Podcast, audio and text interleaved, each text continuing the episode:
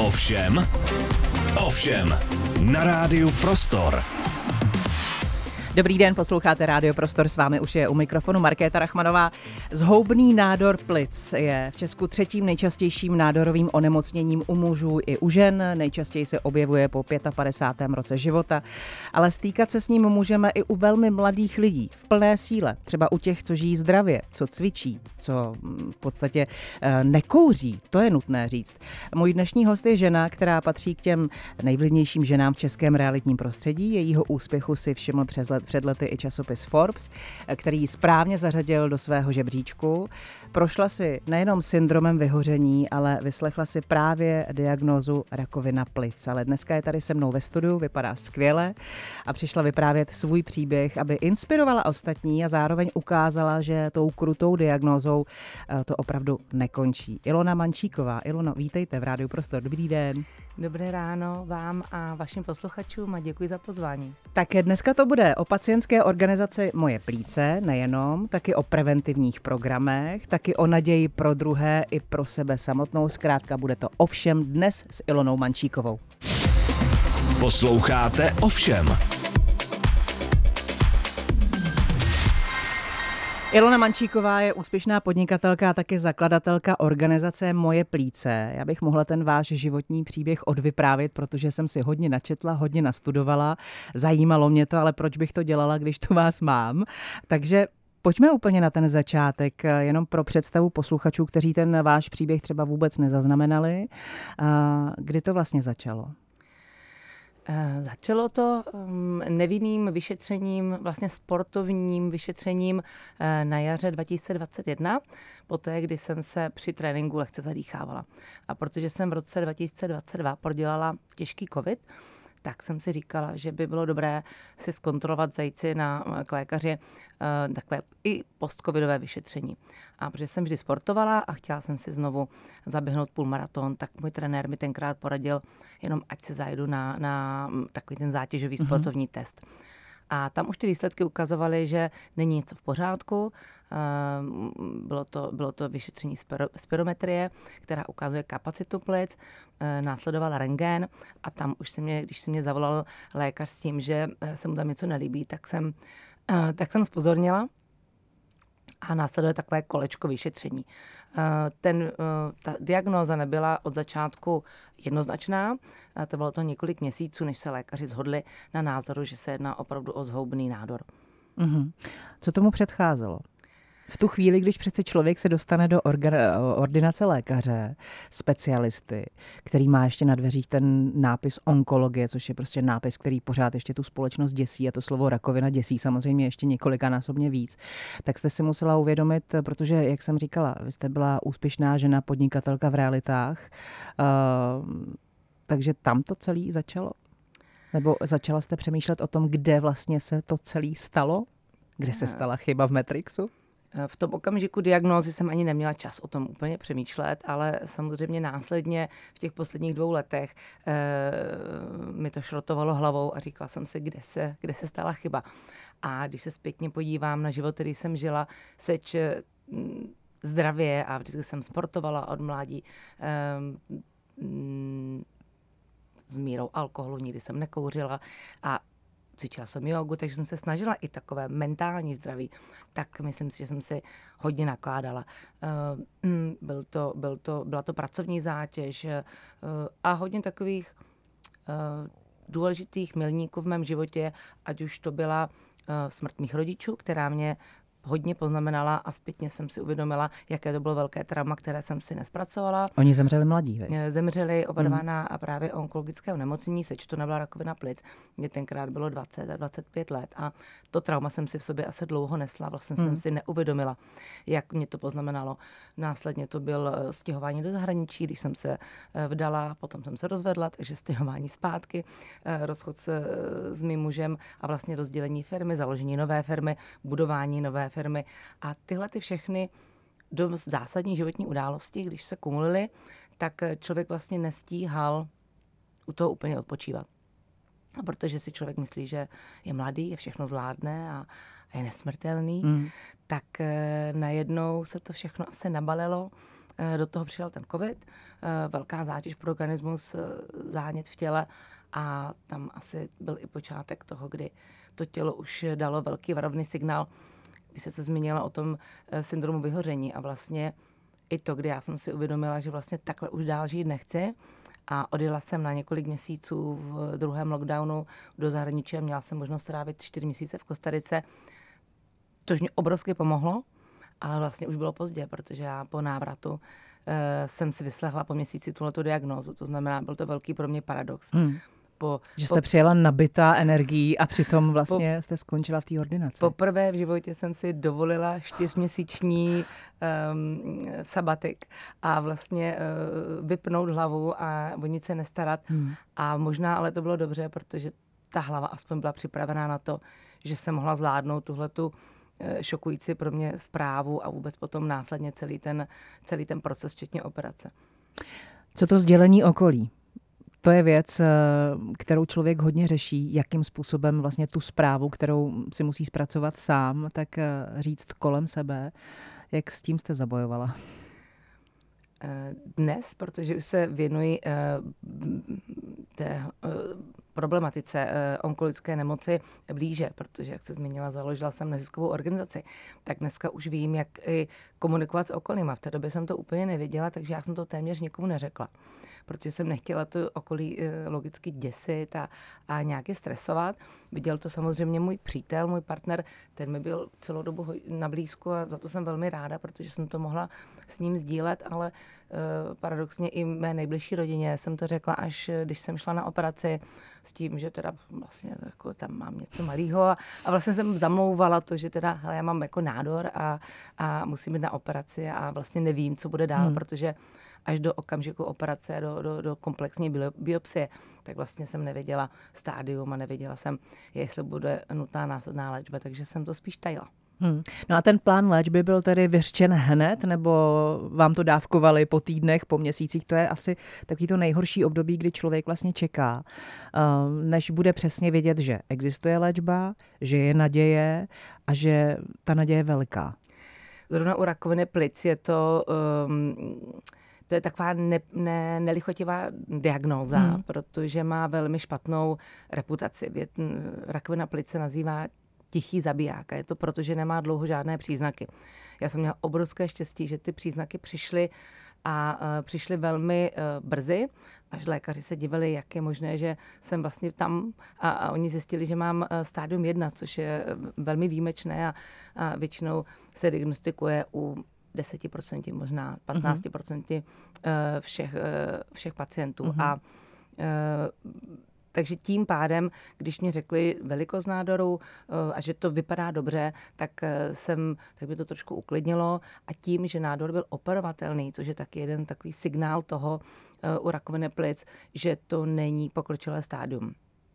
Jinak je to u jiných onkologických nemocí, například u, u, u, rakoviny prsu, kdy ta operace je ve všech těch případech. Takže u rakoviny plic je eh, část eh, pacientů operovatelných, což je ta vždycky dobrá zpráva. A v případě, že už se jedná o pokročilejší stádium, tak je tam eh, samozřejmě nastupují různé metody, ať už je to chemoterapie, ozařování, hmm. nebo, nebo je to um, imunoterapie a a vy jste možnosti. absolvovala tedy operaci a následně ano. chemoterapii? Já jsem, já jsem, já jsem uh, podstoupila pouze operaci a tím to pro mě skončilo. Mm-hmm. Zatím. Takže doufám, problém byl odstraněn problém a ťukáme na, na stůl, a na, na stůl, přesně tak. Um, já se vrátím do té ordinace toho lékaře. Eh, hodně se diskutuje poslední dobou o tom, jak vlastně se zlepšila nebo nezlepšila komunikace eh, lékař versus pacient. Vy už to můžete nějakým způsobem zhodnotit sama za sebe a navíc se setkáváte přesně s pacienty, kteří mají podobnou diagnózu nebo úplně stejnou. To sdělování diagnózy, jak to za vás máme u nás nastavené? Ono se to nějakým způsobem vyučuje na vysokých školách, na lékařských fakultách, ale pak je to samozřejmě o empatii a nastavení toho jednotlivého lékaře. Já jsem měla velké štěstí na empatického lékaře, který mi to sdělil já bych řekl, lidským způsobem, srozumitelným a stravitelným. A měla jsem taky velké štěstí, že se mnou byl můj partner. A to je něco, co dnes radíme i pacientům. Nebuďte na to sami a pokud si jdete vyslechnout eh, lékařský názor, tak je fajn, aby s vámi někdo byl, protože najednou je to nával uh, emocí, je to spousta informací, často terminologie, které ne vždy rozumíme a já si pamatuju, že když jsem vyšla z ordinace, tak jsem půl věcí zapomněla v ten hmm. okamžik, kdy jsem zavřela dveře. Takže uh, já jsem měla štěstí, seč tedy, když jsem říkala, že vlastně ta diagnoza trvala déle, tak já jsem si vyslechla více lékařských názorů. Ne všechny se shodly na tom okamžitě, že, že to je diagnoza, že to je zhoubný nádor. A to je jedna z taky, z taky z věcí, které dnes se hodně diskutuje a my na to upozorňujeme, že pacient má nárok na druhý lékařský názor. To znamená bez toho, aniž by se styděl, bál, nebo že ho někdo odmítne, nebo že jeho lékař se urazí, tak vyslechnout si druhý lékařský názor je naprosto v pořádku, je to legitimní a je dobré se, odb- se um, obrátit i na pardon, uh, jiného odborníka.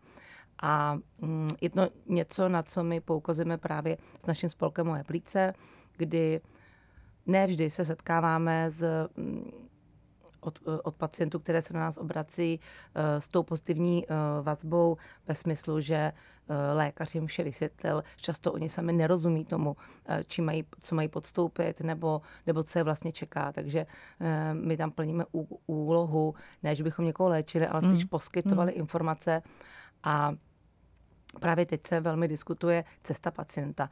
A to je to, aby ten pacient věděl, kam se má obrátit, kam má jít. Eh, u onkologických pacientů jsou to komplexní onkologická centra a tam by se měl ten pacient dostat od svého praktického lékaře co nejrychleji, proto aby nestrácel čas, protože eh, zrovna při teda eh, diagnoze rakoviny ten čas je strašně hmm. důležitý a čím dřív se správně stanoví diagnoza a čím dřív se správně nastaví ta léčba, tak samozřejmě je tam uh, to větší pravděpodobnost, že, že ten člověk se vyléče, hmm. vylečí se uh, co nejrychleji. Mm-hmm. Já si představuji přesně toho pacienta, který si vyslechne tuhle diagnózu a odchází s tím štosem těch žádanek. A přesně ten lékař upozorní, tak teďka vás bude čekat hromada vyšetření, půjdete tam, tam, tam, nesmíte zapomenout tam, tam, tam a ještě nám to zavoláte a pak budeme volat my. A chápu, že v tu chvíli je to na jednu hlavu opravdu hodně informací. Um, Člověk si během života představuje různé situace. Přišlo vám někdy třeba na mysl to, že by vám někdo jednou oznamoval to, že máte rakovinu? Bohužel ano. A právě protože uh, my rodiče zemřeli poměrně uh, v brzkém věku a vlastně bylo jim uh, tenkrát 45-46 let, tak jak mě, tak mě to celoživotně tak trošku strašilo. A proto jsem se snažila i uh, se o hmm. sebe starat a, a chodila jsem na pravidelné kontroly Eh, moje maminka zemřela na melanom, takže já jsem se pravidelně kontrolovala znamenka a můj tatínek slenivku. Chodila jsem i na uh, vyšetření, které nebyly úplně indikované mému věku, právě protože jsem byla jako riziková. Hmm. Ale nikdo mě neřekl a nikdy mi napadlo, že bych měla chodit na vyšetření plic, právě protože jsem nekouřila. A to bylo pro mě velké uh, zjištění, velké překvapení a je to taky to, co my se snažíme dnes komunikovat prostřednictvím i kampaně, třeba kterou jsme realizovali v listopadu, nekašli na to, že bohužel rakovina plice týká i nekuřáků. Hmm. A mm, je to celosvětový trend, ne, nehezký trend, nemilý trend, e, zkoumá se proč, ale velmi často postihuje ženy, daleko více než muže a ženy do 50 let. Takže je to cílová skupina, která je velmi ohrožená a můžeme se pouze dohadovat a odborníci se dohadují, jestli je to mm, vlivem vzduchu, špatného ovzduší a vůbec celkově toxickým prostředím, hmm. který jsme bohužel obklopeni. Hmm. A ty ženy jsou na to asi více citlivé. O prevenci, o organizaci Moje plíce a vůbec o věcech, které souvisí s touhle nemocí, si povídáme dnes ovšem s Ilonou Mančíkovou. Za chvíli jsme zpátky. Ovšem, ovšem, na rádiu Prostor. Mým dnešním hostem ve studiu Rádia Prostor je Ilona Mančíková, podnikatelka a taky zakladatelka organizace Moje plíce. Eh, my jsme tady nakousli tu prevenci uh, ohledně našich zdravých plic. V podstatě ano, souhlasím s tím, že ve 30, ve 40, ani v 50 by mě možná nenapadlo uh, zajít si zkontrolovat plíce. jak na tom moje plíce jsou, jestli je všechno v pořádku. Sice třeba vím, že jako dvakrát do roka mám nějaký kašlíček, ale nic to neznamená, přecházím to, protože je to přeci kašel, který máme od dětství a který je součástí našeho života. Vy už víte, a vy to i říkáte lidem kolem sebe, že vlastně na to nemáme kašlat, což je název té vaší listopadové kampaně Nekašli na to, tak pojďte přiblížit. V čem vlastně spočívá celá ta prevence a co já můžu udělat pro to, abych si řekla tak a teď už mám uklizený stůl a je to všechno tak, jak má být. Tak já bych začala tím, že eh, prevence jako taková by měla být eh, naší každodenní rutin, rutinou a nevěnovat se jenom jednom eh, měsíci nebo v nějakém období, ale vlastně celoročně. A nejenom prevenci našich plic, ale vůbec našemu zdraví. Bohužel já si myslím, že stále je tady velmi malá zdravotní gramotnost. A to nejenom ve školách, kde se to neučí, ale mezi dospělými. A my se dneska učíme artificial intelligence a učíme se všichni programovat a učíme se novým věcem, které přináší přináší eh, ten rychlý progres a pokrok, který máme, eh, hlavně technologický, ale neumíme vlastně se starat sami o sebe. Mhm. Nerozumíme našemu tělu a našemu zdraví. A to si myslím, že jakoby eh, je potřeba dohnat a v tom vidím mm, velkou mezeru, kterou tady jako ve společnosti máme. A obecně se ví zdravý životní styl. Všichni to víme, málo kdo to aplikujeme. A je to opravdu každodenní pohyb. A nemusí to být hodina ve fitku, ale je to ráno si cvičit 20 minut doma. To nestojí ani peníze, stojí to jenom ten čas a odhodlání. Nebo se jít na, jít na procházku ze psem, vytáhnout kolo, když je dobré počasí. Je to samozřejmě střídmá strava, je to uh, neholdovat moc alkoholu. My jsme uh, jedna ze zemí, která uh, v Evropě, vůbec myslím, že celosvětově vykazuje nejví, největší konzumaci na, na obyvatele. Eh, za pár dnů eh, začíná suchý únor, tak tím bych ráda posluchače pozvala k tomu, aby zkusili mhm. třeba suchý únor eh, vydržet. Je spousta lidí kolem mě, kteří si naordinovali už suchý leden, protože suchý ty leden. Vánoce byly evidentně jako hodně nabombený, takže leden, únor už jako nepí, což je sice samozřejmě hezký, ale asi i z pohledu lékařů vám řeknou, dva měsíce nestačí. Dva měsíce nestačí, ale já myslím, že kapka, každá kapka se počítá počítá. Mm. To znamená, když, když si naordinu leden, tak proč ne? Když zvládnu i únor, tak skvěle, ale eh, všeho asi s mírou, tak mm. jak není, není potřeba nic přehánět.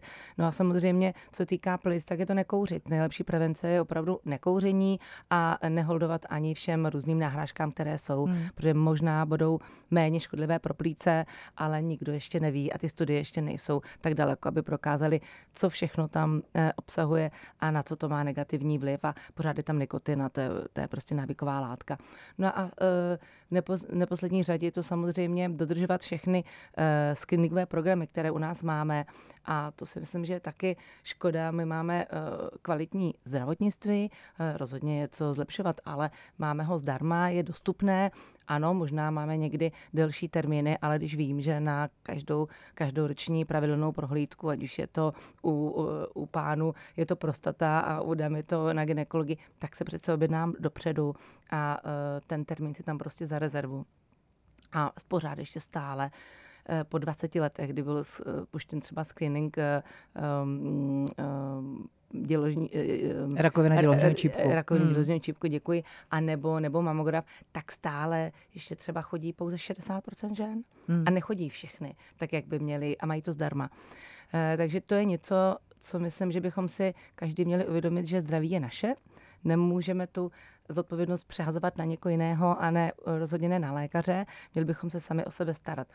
A já, když jsem se zamýšlela nad tím, co jsem vlastně udělala špatně, tak eh, rozhodně to byla eh, stresová zátěž a to je něco, co eh, čím dál více rezonuje a i sami lékaři říkají, že v rámci prevence je to nějaká psychohygiena. A rozhodně nepodceňovat emoce, potlačené emoce, eh, dlouhodobý stres a potom lékař, lékaři rozdělují, jestli je to nějaké trauma, je to krátkodobý stres, dlouhodobý stres. Eh, každopádně tak, jak eh, jsme zvyklí chodit k zubaři, tak si myslím, že by mělo být normální chodit k psychologovi nebo i psychiatrovi, pokud mm. ty problémy trvají dlouhodobě, protože nemoc hlavy nebo nemoc duše je stejně nebezpečná, jako když nás bolí prostě jiná část mm. těla. Ta psychosomatika v tom hraje určitě obrovskou roli, protože bez hlavy zkrátka eh, nevyléčíme, i kdybychom se snažili sebe víc. A přesně tak. A my to vidíme i na pacientech a diskuzi s lékaři, že pokud eh, pacient a už je diagnostikovaný, je v dobré psychické pohodě a dobře je naladěný, mm. tak daleko lépe reaguje na tu léčbu a daleko lépe ji zvládá. To znamená, že psychika je nesmírně důležitá a naše hlava je náš někdy ne, dobrý přítel, ale bohužel někdy umí být hmm. i pěkný nepřítel. Abychom byli v té dobré psychické pohodě, tak samozřejmě k tomu potřebujeme i to okolí, který nám k tomu bude přispívat. Vybavíte si, co vám fakt jako nepomáhalo? když jste bojovala s tou nemocí, nebo takhle, nazývala jste to vůbec někdy jako bojem s nemocí, nebo jste tu nemoc přijala, je tady se mnou a v tuhle chvíli jsme na jedné lodi a pokusíme se respektovat jedna druhou, nebo jak jste to vlastně měla to nastavení, protože taky ve společnosti se teď mluví o tom, jak vlastně tu nemoc přijmout a jak se s ní zžít a jestli proti ní opravdu jít natvrdo, anebo uh, to přijmout. Jsem hrozně ráda, že to říkáte, protože uh, velmi důležité je tu nemoc přijmout. Seč je eh, ta eh, zpráva jakkoliv děsivá a projdou tam určitě emoce, jakým je eh, smutek, je to strach, je to naštvání, možná je to zlost, je to vztek, zlobím se na celý svět, proč já, slzy. A to je všechno fajn, to jsou nemoce, které asi musí proběhnout, ale potom by si člověk měl uvědomit, uzemnit a říct si, já to chci zvládnout a uh, dívat se na to trošku pozitivně, protože uh, tou, tou, tou, tou lítostí, tou sebelitostí to, hmm. to, ten, ten osud nebo tu, tu zprávu nezměníme. A to, co nepomáhá, tak to tak je spoustu už dneska příruček a, a většina těch neziskovek, které pracují eh, s onkologickými nemocemi nebo pacienty se tomu věnují, jak vlastně komunikovat s pacientem, tak rozhodně ne, ne, ne, nepomáhá to, když někomu říkáte, Ježíš, no to umřel i můj dědeček, no ale ty jsi mladá, ty to zvládneš, tak taková blbá věc. A nebo, a nebo, nebo takové uh, věty, které možná v ten okamžik ten člověk myslí dobře a někdy stačí možná jenom to druhého vyslechnout, mm. pohladit a stačí říct, nepotřebuješ něco a uh, možná nabídnout, nechceš, abych tě doprovodil, nechceš, abych tě zavezl do té nemocnice, nechceš nakoupit nebo nechceš jít do kina. Uh, úplně takové jednoduché věci a někdy stačí fakt jenom poslouchat. Hmm, hmm. Uh, pojďme k tomu spolku Moje plíce. Co vlastně všechno děláte? A pro koho je to určeno? Právě pro, eh, po mé vlastní zkušenosti se na mě obrátili jiní pacienti a to přes sociální sítě, protože jsem se rozhodla svůj příběh zveřejnit, tak, abych ostatní varovala. A to teda velmi zafungovalo, protože těch lidí se ozvalo více. A já jsem si řekla i po, po tom debatě s lékaři, co mohu udělat, co mohu víc udělat, než to dát na svůj Instagram, Facebook hmm. a e, co je potřeba udělat. A vlastně jsme zjistili, že není spolek, který by se výhradně věnoval pacientům s rakovinou plic, což mě překvapilo, protože je to diagnóza, kterou si vyslyší 6,5 e, tisíc lidí každý rok v České republice a 5,5 tisíc lidí na rakovinu plic zemře. Je to nemoc, na kterou zemírá nejvíc lidí e, z onkologických nemocí. A je to právě dano tím, že ta nemoc nemá dlouho žádné příznaky. Takže já jsem se rozhodla společně s eh, ostatními pacienty, je to Lucie a Robin, mimochodem taky nekuřáci celoživotní, hmm. je to takový paradox. Založili jsme spolek eh, v září minulého roku Moje plíce. A jako první takovou velkou aktivitu jsme v listopadu uh, realizovali kampaň Nekašli na to. Mm-hmm. Právě protože kašel je prvním nebo jedním z prvních a největších příznaků rakoviny plic. A na tom jsme se shodli, že vlastně všichni jsme šli uh, k lékaři, protože jsme se zadýchávali a měli jsme dlouhodobější kašel a upozornili jsme nejenom na to, jaké jsou rizika, eh, jak, ale tak jaká je prevence.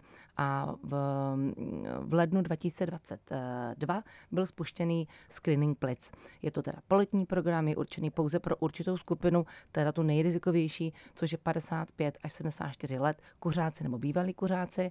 A je to mm, vyšetření, které probíhá eh, formou CT, eh, je bezbolestné, pár minut, je zdarma a přes toho využívá velmi, velmi málo lidí. Takže na to jsme poukazovali, aby vlastně lidé se nebáli, protože ten ten důvod často, kdy, i když třeba mm, praktický lékař toto, doporu, toto doporučení dá mm-hmm.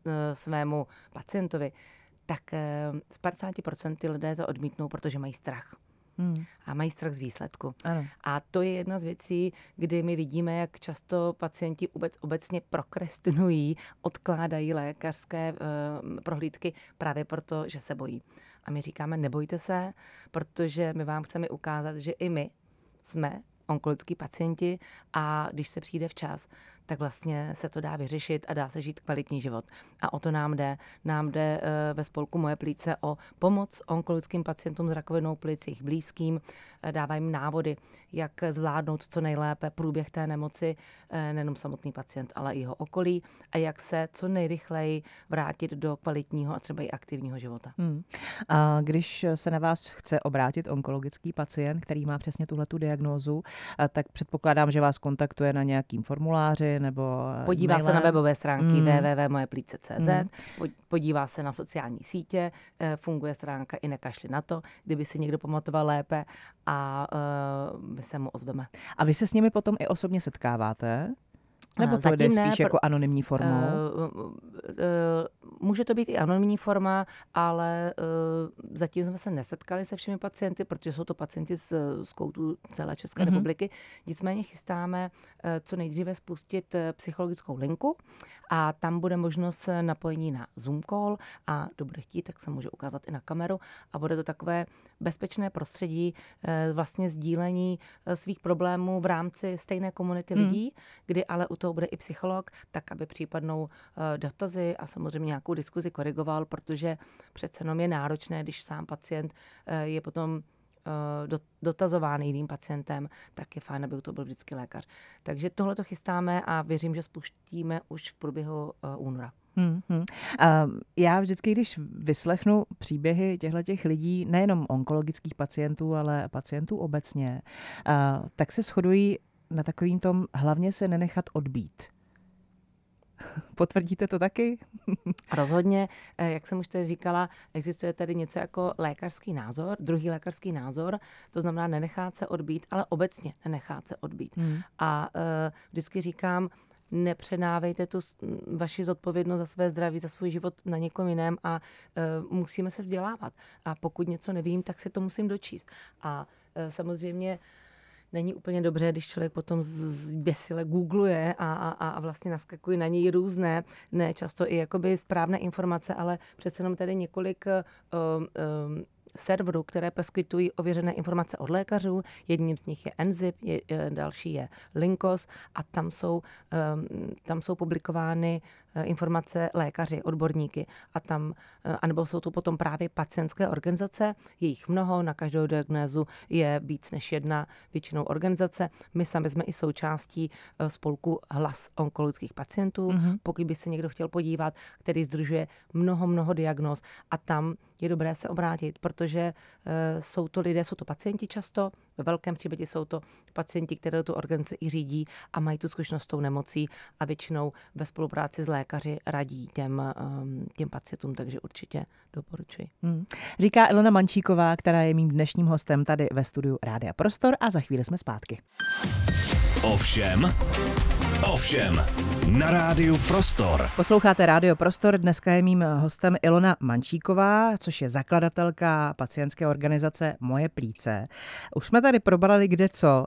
Ehm, nechci, aby to vypadalo, že si tady žijeme v nějaké pražské bublině, protože samozřejmě i za hranicemi Prahy je spousta pacientů a ti třeba nemají možnost eh, jednak eh, dostupnosti té eh, špičkové kvalitní onkologické péče, ale vůbec jako ty screeningové programy tam možná nefungují tak, jak by měly?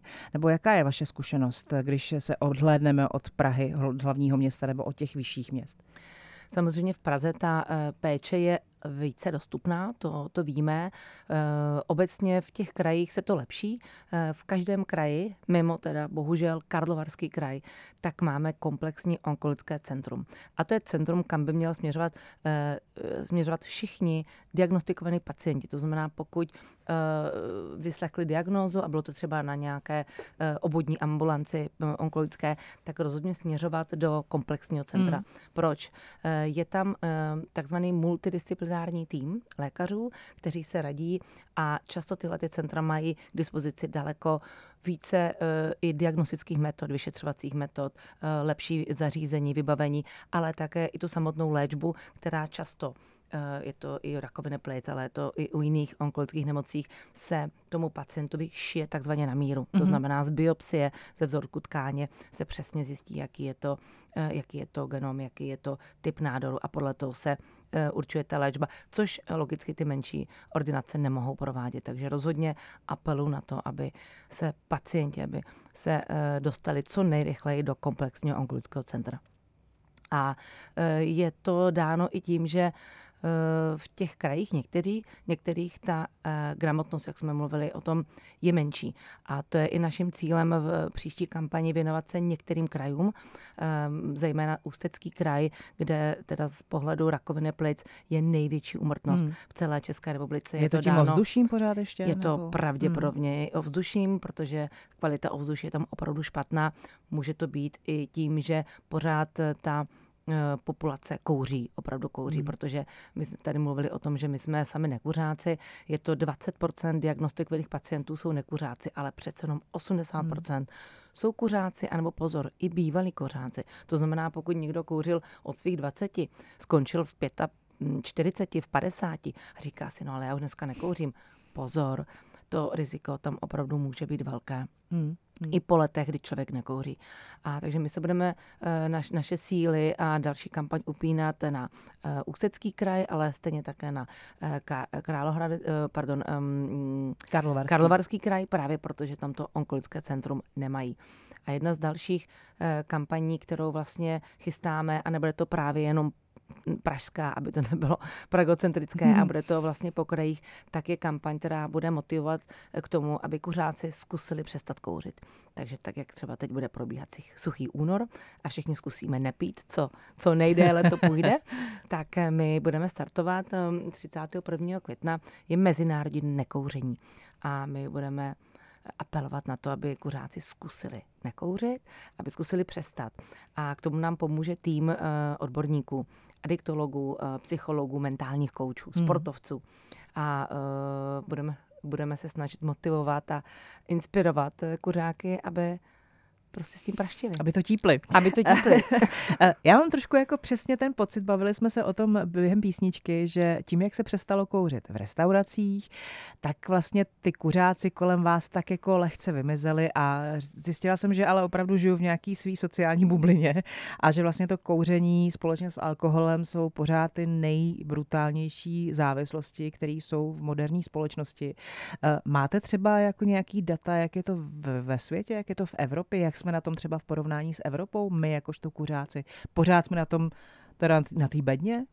Pořád, pořád, eh, minimálně co týká alkoholu, tak tam máme bednu, tam máme... Myslím, no tam se tím ještě chlubíme, Tam, no. tam se tím ještě hmm. dokonce chlubíme. Máme největší konzumaci piva, v Evropě a obecně v alkoholu myslím, že asi máme třetí místo, což je teda příšerný. A eh, co se týká cigaret a kouření obecně, tak eh, taky na to nejsme úplně, úplně, úplně dobře. A co je nejhorší, že na tom nejsou mm, dobře mladé roč, ročníky. Taky hmm. bychom si mysleli, že vlastně kouření už není populární a že to je vlastně přešitek, tak bohužel opak je pravdou a my vidíme ty statistiky, vidíme ty informace ze škol, Eh, kdy eh, děti začínají kouřit ve 13 letech, ať už jsou to normální cigarety, nebo jsou to elektronické cigarety, nebo jsou to náhražky, jsou to nikotinové sáčky, tak vlastně si, si, si vytvářejí závislost už takhle raném mm. věku. Mm. A uh, na to i my uh, upínáme naše síly a vlastně spolupráci, aby vlastně už na školách začala ta edukace s tím, že normálně nekouřit. No, ona by měla začít v rodinách, to si pojďme říct, že tam je vlastně ten prazáklad a pokud to dítě bude mít samozřejmě ten příklad toho rodiče, tak se asi jako samo nezamyslí, to bych asi nemělo. Jenomže tam je ten, te, ten kámen úrazu, protože hmm. pokud, pokud rodiče sami kouří a kouří před dětmi, což se velmi často děje, tak potom eh, to dítě má tenhle, tento pří, příklad. A samozřejmě bylo ideální, aby, eh, aby rodiče nekouřili doma, ale k tomu teda musí hmm. se zapojit do naší kampaně, zkusit hmm. přestat nekouřit a potom mohou inspirovat své děti. Ale eh, tam, kde selže rodič, protože i rodič je jenom člověk a má své uh, neduhy, tak tam musí zakročit škola a apelovat a my pořád voláme potom, aby nejenom je to, ne, je to nekouření, ale vůbec obecně, hmm. aby se do škol více dostávala zdravověda a vlastně uh, ta edukace o tom, co vlastně zdraví je a co pro sebe děti mohou dělat. A, a zase jsme u té zdravotní gramotnosti, která malinko polevila. Ona tady možná dřív nějaká jako byla v nějakém náznaku. Ty kampaně přece jenom proti kouření tady byly. Byly televizní, byly rozhlasové, uh, bylo spousta plagátů. Dneska vlastně vidíte ty ošklivý plíce jenom na těch krabičkách cigaret. A Přesto to nikoho neodradí. Přesně, a i tak je spousta lidí, dál. Eh, kteří na to prostě ani nekouknou, kupují si dál. Tak jako ten stav ideál, kde vlastně by se mělo, za co by se mělo zít? Dobře, tak vy budete mít kampaň, to je hezký. S jakým cílem do toho vlastně jdete? Eh, ten cíl je snížit eh, počet kuřáků, protože když snížíme počet kuřáků, tak jednoznačně vidíme, sníží se počet výskytu rakoviny plic. A potom samozřejmě ten druhý apel, a to je teda boj na, na, na, na dlouhou tráť a uvidíme, jak úspěšný my, a nejenom my, ale to, je to celoevropský boj, je o lepší ovzduší. Protože sami vidíme, ono to není jenom rakovina plic, ale vůbec plicní nemoci, eh, obrovský výskyt astmatu, eh, plicní obstrukce, takzvaný chopen. A ta postihuje třetinu populace, hmm. možná i více, hmm. eh, postihuje i děti a jednoznačně je to dáno kvalitou ovzduší. A není to jenom kvalita ovzduší venku, ale je to i ovzduší indoor, doma. Hmm. A tomu se věnuje poměrně malá pozornost a myslím si, že do budoucna budeme chtít i v tomhle být více aktivní, aby si lidé uvědomili, v čem žijí a co pro sebe mohou udělat, tak by se jim dýchalo lépe. A na to apeluje eh, samozřejmě i odborná veřejnost a jedno z nejzásadnějších a vlastně nejjednodušších věcí, jak člověk může začít, je umět správně dýchat. Mm-hmm. A to vás naučí kde?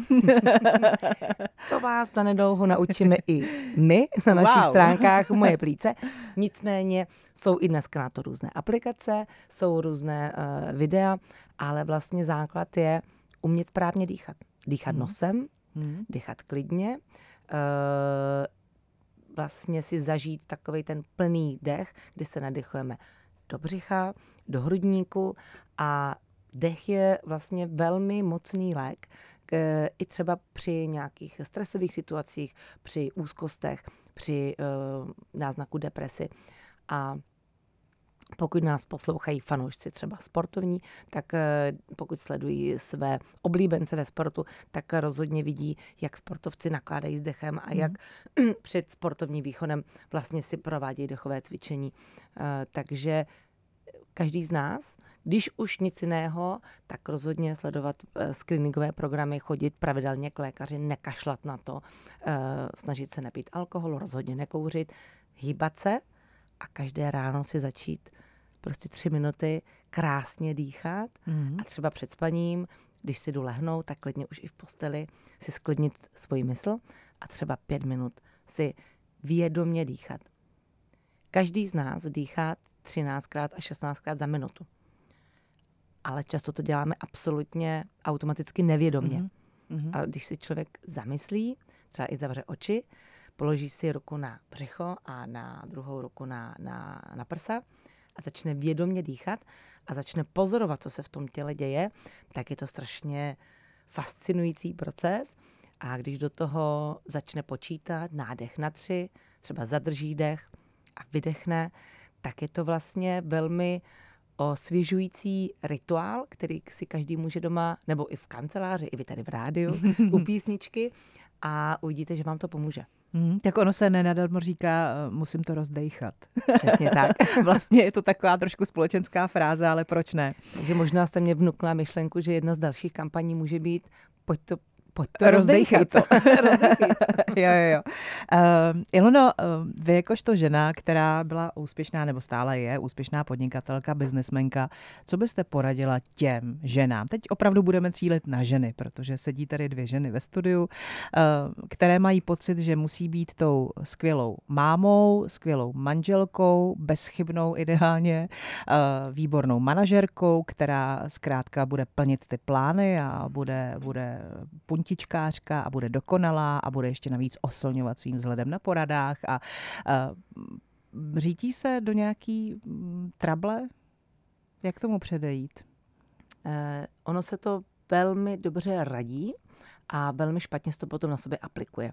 Eh, já, protože jsem si to zažila a opravdu jsem si prošla tím syndromem vyhoření a když mi to někdo říkal, bylo mi 35, tak já jsem říkala, že to někdo jako přehání, nebo to vůbec, jako, vůbec jako, jak to je možný stačí přece odjedu na dovolenou, je to fajn, tak potom to najednou člověk zažije, eh, jak to na něj všechno padá a vlastně nic nestíhá a eh, má, najednou má pocit, že všechno mu dá, přestává dávat smysl a najednou to tělo vypoví tu službu z ničeho nic a vy s tím neumíte vůbec nic dělat. A to už je ten opravdu jako zvednutý uh, prst, uh, že takhle ne. Takže já pokud mohu ze své zkušenosti a když se podívám zpětně, tak vím, že ta stresová zátěž byla velká a že jsem nevěnovala pozornost těm varovným signálům, které to tělo mi dávalo několik let. Tak já myslím, že eh, a přijde to i časem. Nemusíme být dokonalé, nemusíme úplně všechno zvládnout a nemusíme každý den všechny oslňovat. Já myslím, že je potřeba zvolnit a pokud jsme zvyklé jet na 150%, tak i na 100% je v pořádku. a, a ideální nebo skvělá máma je i ta máma, která nemusí zvládnout všechno. E, zapojit do toho procesu i samozřejmě s naše partnery a naše okolí a nebýt možná na sebe tak přísný. Mít se rád. Hmm. Mít se rád, e, nahlížet na to naše zdraví a na ten náš život eh, s větším respektem a pokorou a říct si, že možná bez nás se to obejde, protože když potom člověk vypadne z toho pracovního procesu díky nemoci, tak vlastně, když se podívá zpátky, tak si uvědomí, že všichni jsme nahraditelní v práci a že vlastně i bez nás ten vlak jede dál, což někdy může být dost kruté a může to být vlastně psychicky náročné zvládnout to uvědomění, že i bez nás to všechno funguje a jsme nahraditelné, seč někdy třeba hůře, jsme postradatelné, takže nebrat to možná všechno tak vážně. Myslet no. opravdu sám na sebe, udělat si na sebe ten čas a myslím, že to začíná u sebe lásky a seberespektu. Hmm. Říká Ilona Mančíková, která byla mým dnešním hostem. Já za to moc děkuju. Přeju vám hodně zdraví. Ať se daří vaší pacientské organizaci Moje plíce, pokud byste měli zájem a pokud by to pro vás bylo v tu chvíli aktuální, eh, tak se tam určitě podívejte a eh, Ilona je ta, která je rozhodně na svém místě a která vám se svým týmem velmi ráda poradí, jak se v té nelehké životní situaci, do které se onkologický pacient může dostat, samozřejmě zorientovat co nejrychleji tak, aby z toho celého vzešel uh, vítězně jako pán, jako Ilona. Ilono, díky moc. Já moc děkuji za pozvání, za krásné dotazy a všem bych přála opravdu pevné zdraví, není to kliše. Markéta Rachmanová se loučí, dnešní rozhovor si můžete poslechnout po 18. hodině v repríze a jako vždy taky na všech podcastových platformách a webu radioprostor.cz. Hezký den.